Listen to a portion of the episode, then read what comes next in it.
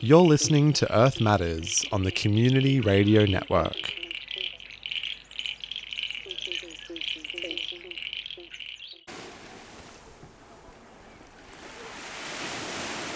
On this episode of Earth Matters, we're bringing you special coverage of the people's blockade of the world's largest coal port, led by Rising Tide from November 24th to 27th, 2023.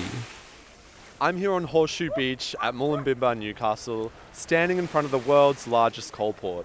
This weekend, it's been transformed into a site of mass peaceful civil disobedience, as thousands of people have turned out to demand an end to new fossil fuel projects. For 30 hours, people on kayaks, pontoons, surfboards, and pool noodles will be occupying Newcastle Harbour, blockading any coal ships from leaving the port recorded on a Awabakal Worimi country and produced on Wurundjeri country, I'm Jacob Gamble. Here's Rising Tide Newcastle community organiser Zack Schofield. I understand this blockade's been in the planning for quite some time. Do you want to walk us through how you came up with the idea and what was the organisation like for such a big event? For sure, Jacob. So, Look, this is the 12th blockade uh, of the coal port that's happened uh, in Newcastle's history, um, but it's only the third one that's happened this decade. The original Rising Tide was operative in uh, 2005, 2012. Um, they did a whole bunch of these actions, uh, but you know, so Newcastle's got a history of port blockades. Uh, when Rising Tide refounded um, last year, there was always the plan to take it back to the water, right? Because Newcastle is the world's largest coal port, and as uh, climate activists, people engaging in direct action against the fossil fuel industry to protect our futures, uh, the bottleneck of Newcastle port is uh, a target of absolutely global significance. Um, so, you know, the Newcastle community feels a responsibility to address the carbon emissions that Newcastle port uh, creates through the burning of fossil fuels. So, yeah, we're back here uh, this time for two days, two full days, 30 hours of on water blockading, um, which is what separates this blockade from, from ones in the past. Mm. And I understand you'll be on the water for 30 hours uninterrupted, correct? Yeah, that's correct. And so the planning process for that um, is a long one, right? We've been escalating towards this action for months now. Uh, in the middle of the year, a core team of Rising Tide organisers uh, Alexa, Naomi, and, and Sean travelled around the country uh, holding talks and discussions in all of the capital cities down the east coast and a few of the regional hubs as well, uh, promoting this idea. And, and so since then, the regional hubs have autonomously organised to get people to Newcastle, uh, itself a regional city, for this massive community event. We've been engaging with the police since September. Uh, the harbour master has known about it, the Port of Newcastle has known about it. Um, what differentiates Rising Tide from uh, a lot of other folks is we say what we're going to do, and then we do it, and we do it in number. Great. And what are you hoping are some of the messages, or what are some of the key objectives of blockading the coal port for 30 hours? Yeah, certainly. So, look, we're getting across to the uh, the fossil fuel industry that we're willing to take them head on. But of course, this is just a disruption, right? Not an actual stop to coal exports. Our message ultimately is to the government of the day. Uh, and we are demanding that the Albanese the government, which professes to be taking action on climate change, actually takes the fossil fuel industry head on by banning new fossil fuel projects, which they continue to approve against all of the climate science, and institute a proper tax on fossil fuel exports. We argue for 75%. Uh, and you know those tens and tens of billions of dollars could be injected directly into the funds for transition uh, to you know make sure that the people of Singleton, Muswellbrook, and other uh, coal regions actually get a fair go.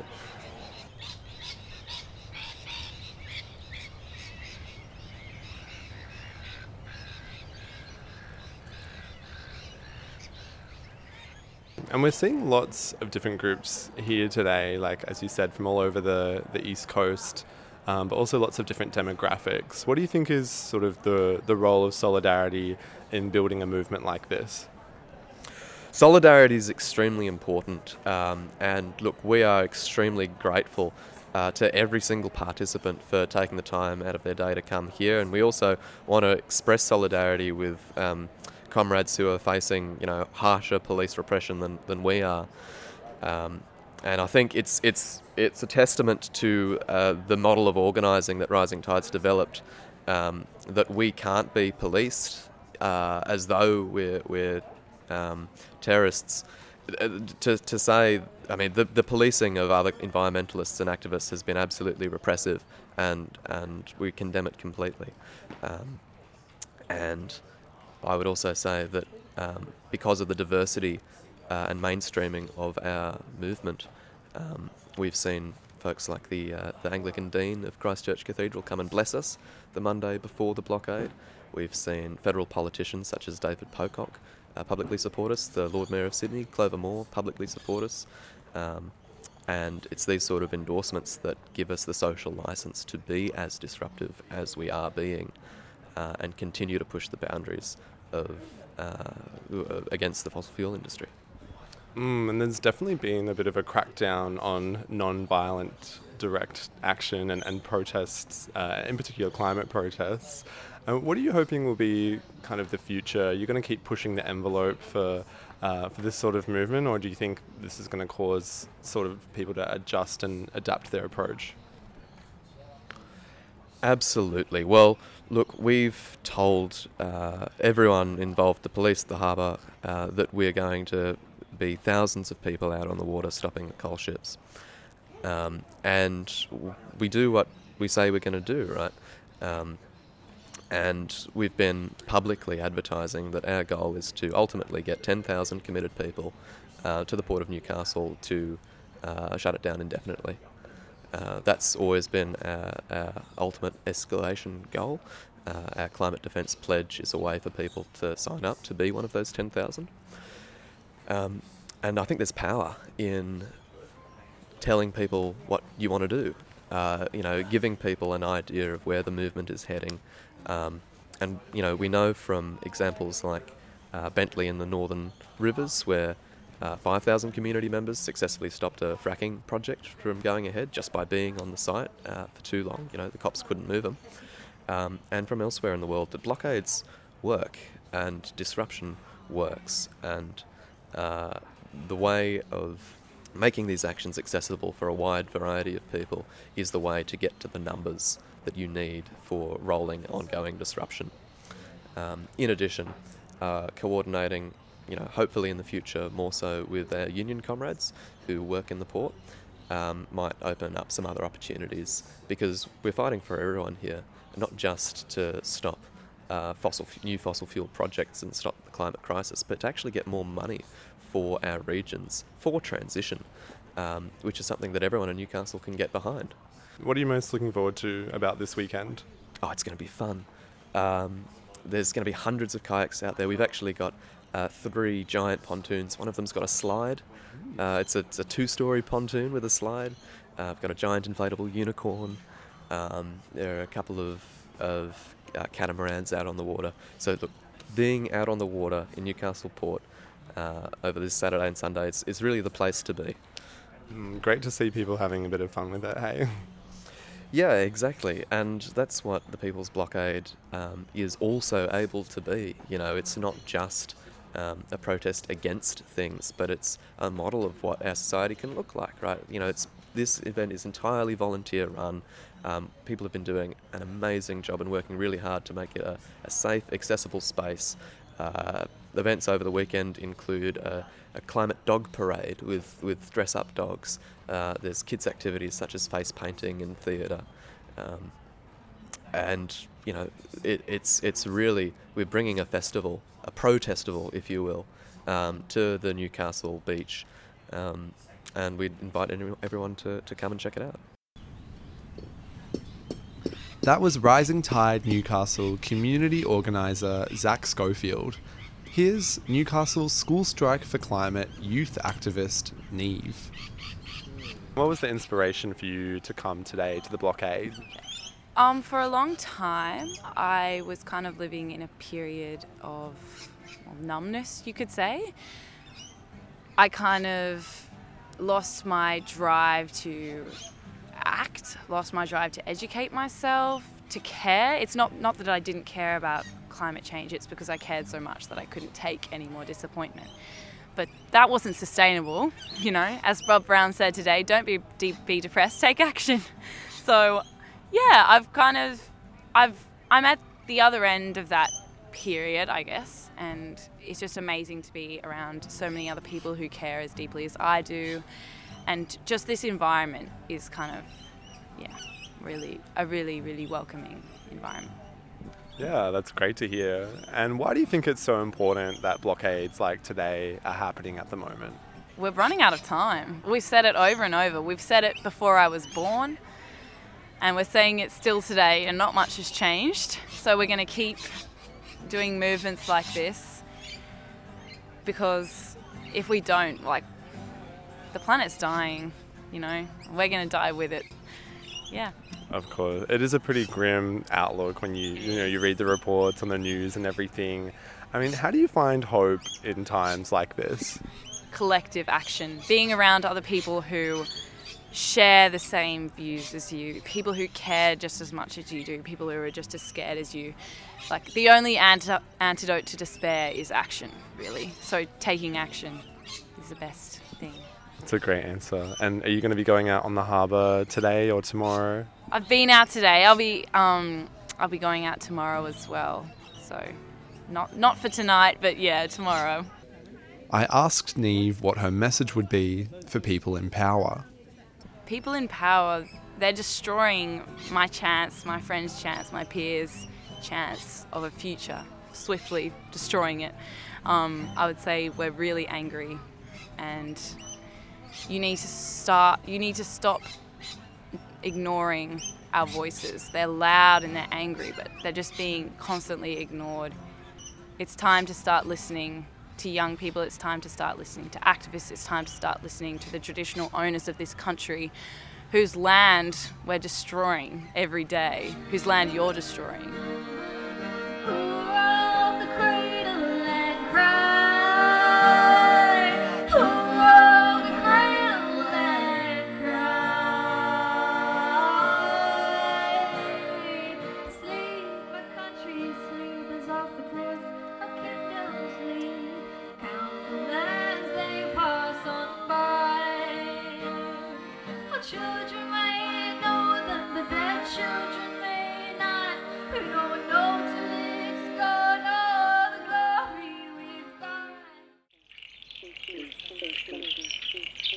You're listening to Earth Matters on the Community Radio Network. We just heard from Rising Tide Newcastle community organiser Zack Schofield and Newcastle School Strike for Climate youth activist Niamh. This thing is fucking incredible. We're bringing you special coverage of the People's Blockade of the world's largest coal port a three day event featuring music, art, discussions, and an action of mass civil disobedience at Newcastle Coalport. Here's a First Nations yarning panel featuring a Awabakal elder Auntie Tracey, Ngemba elder Auntie Caroline, Bundjalung and Worimi saltwater woman Phoebe McIlwraith, and Ngemba Wangan and Jagalingou protector of country Wilka Kirakuta. The conversation was moderated by Wadi Wadi man of the Yuin Nation, Matthew Jeffery. The slogan, No Climate Justice Without First Nations Justice. What does it mean to you and your story and how you've gone through the decades or years uh, of living as a First Nations person? And I think I'd like to start by asking you, Auntie Trace. I guess what it means to me is that um, our people haven't been here as long as what the earth's been here. And there is no respect for our people, for most of our people. And certainly on October 14th, we were told that. So, how can we care for the planet, which is the oldest living thing on this here, and respect it if you, and if you can't respect the next second longest, which is our mobs on this planet? We have to fight for both We have to listen to First Nations peoples because they have, for 65,000 years, been the carers of these lands and cultivated them to where they are today. You can put all the concrete on this ground that you want, but at the end of the day, beneath that concrete is the earth, and you really have to care for it. You can't keep digging it up. You've got to fight for both. You've got to fight for climate. You've got to fight for First Nations peoples because we come from the earth. Our people are part of Mother Earth, you know, and kill that and you're killing us as well.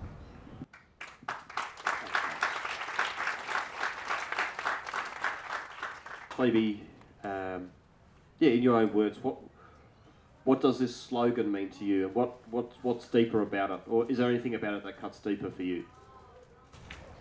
Murungu, Murungu for having me here. I guess I actually just first want to talk about why I'm so excited to be here and why I'm so excited to be talking here, especially as a Worimi woman.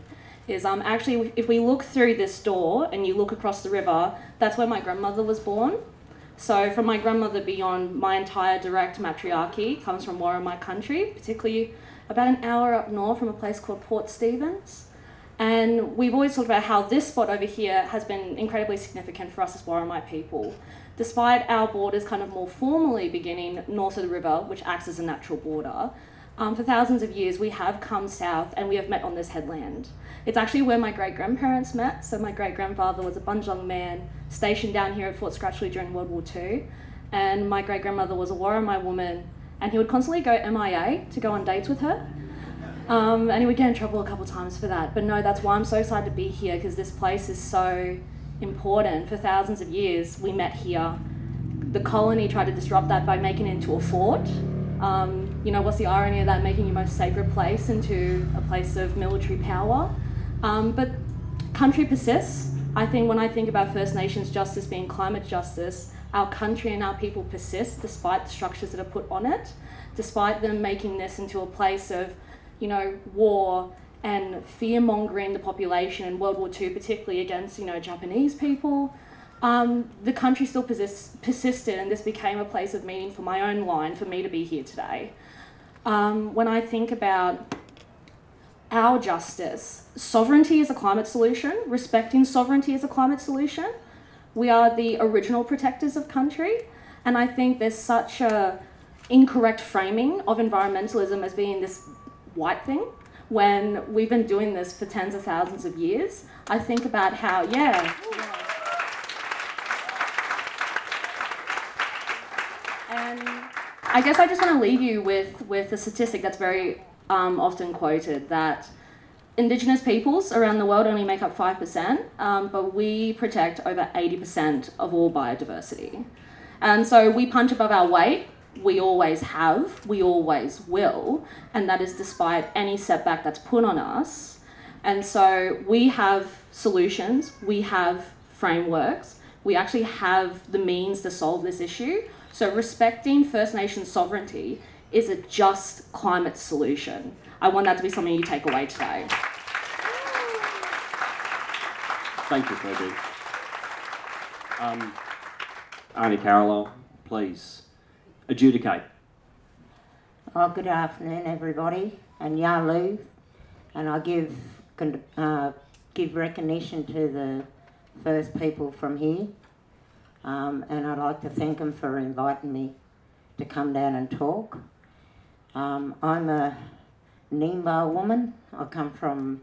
My grandfather was born on Gundabuk Mountain in between Bourke and Cobar. And then my grandmother, she was born at Warrena at the fish traps. Um, my life is involved around standing for water, standing for trees, and standing for animals. Now, if we don't stand up and say no more taking the river, as uh, when the Chinese come in, now they bought the whole Darling River. Then they turned around and cut it off. Okay, they put a big cement wall there. What they done was they put all the all the water into two dams And what they did was they had the cotton there. Well, cotton shouldn't be grown here because we haven't got enough water for that. And water is life. Your body is made up with 80% of water. So if you dry out, what happens? You just fall. But yeah, so I'm here um, because our Mother Earth, in that song that um, Archie Roach, Archie Roach, Roach wrote with No, No, No, if you sit down and actually listen to the words of the song, he is telling you, no, no, no, you can't keep taking from our Mother Earth. Now, we have tsunamis, we have different things going on in the world.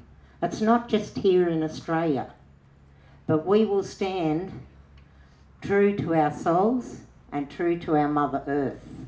This is why we have to stand, because our elders before us had looked after this earth for how many years?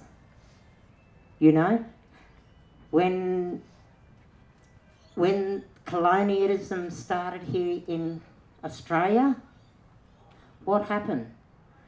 The black fellows were pushed out and we were put on reserves. We were put on missions. Okay? So it's up to us because we've been fighting forever and will, I will fight until the day I die. It is a family thing with me. My husband drives a car. My son sits in the trees, you know. My little girl up the back there, she makes um, jewellery. We're all loving people. And I call all of you people in this room my rainbow family. So if you know and listen to me when I'm talking on the Facebook, I call out to my rainbow mob. And I'll say, I love my rainbow people because you know what? My rainbow people are more closer and love me more than my own blood family. Because my family are so ashamed that my kids and myself and my husband, we will stand up for something. Thank you very much. Hi, Aunty Caroline. Uh, welcome, mate. Hello, my name's Wilka Kirakuta. Um, yeah, what it means to me, I'm going to make it short and sweet. Um, I believe that we can't have justice as First Nations people until we get justice for our Mother Earth. That's the main thing. We need justice for our Mother Earth before we can get justice for us First Nations people. Um, and yeah, I just stand up and do what I do because I don't see many of us First Nations people out there doing what I'm doing climbing trees, living in trees, locking myself to machines, climbing tripods, doing all that sort of stuff. I don't see many of us First Nations people out there doing it. And how can we expect our rainbow people to do it when us blackfellas can't do it ourselves? We got to stand up and show that we're we're passionate about what we do and about our, what we stand for. And that's why I get up and do what I do, is just to show that us First Nations people can do it as well. And I do get scared for doing it, but I just push that in the back of my head and think about my family that love me and my rainbow people that stand there with me and do what I do with me and help me do what I do. And yeah, I'd just like to thank everyone for being here.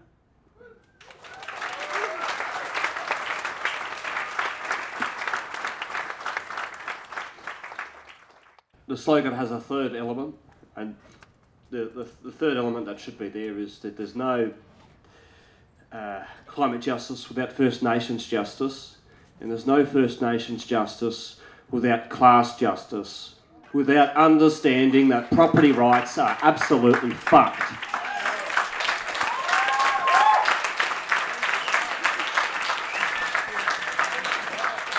Um, uh, there's a, another question that I, I think we can just open up to whoever wants to jump in. Um, so let me know if you want the mic. Uh,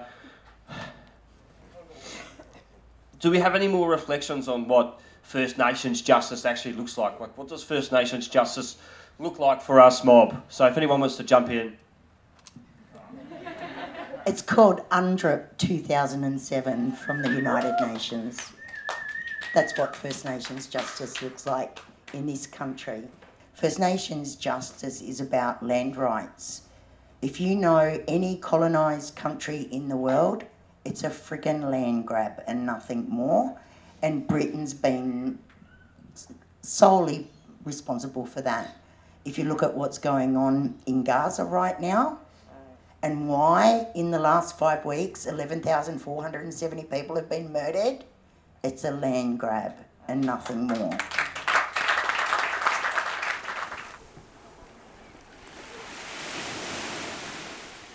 That was a First Nations yarning panel speaking on the connections between First Nations justice and climate justice, featuring a Awabakal elder Auntie Tracey, Ngemba elder Auntie Caroline, Bundjalung and Worimi saltwater woman Phoebe McIlwraith, and Ngemba Wangan and Jagalingou protector of country Wilka Kirakuta. The conversation was moderated by Wadi Wadi man of the Yuin Nation, Matthew Jeffery. Thanks for listening to Earth Matters. This episode was produced by me, Jacob Gamble, and featured a range of guests at the People's Blockade of the world's largest coal port in Muloombinba, Newcastle, November 2023. Earth Matters would like to thank the Community Radio Network for all their hard work in broadcasting today's episode, and the Community Broadcasting Foundation for their generous financial support. We'll finish with some music from Newcastle band Photos of the Moon, who performed at the blockade. Catch you next week.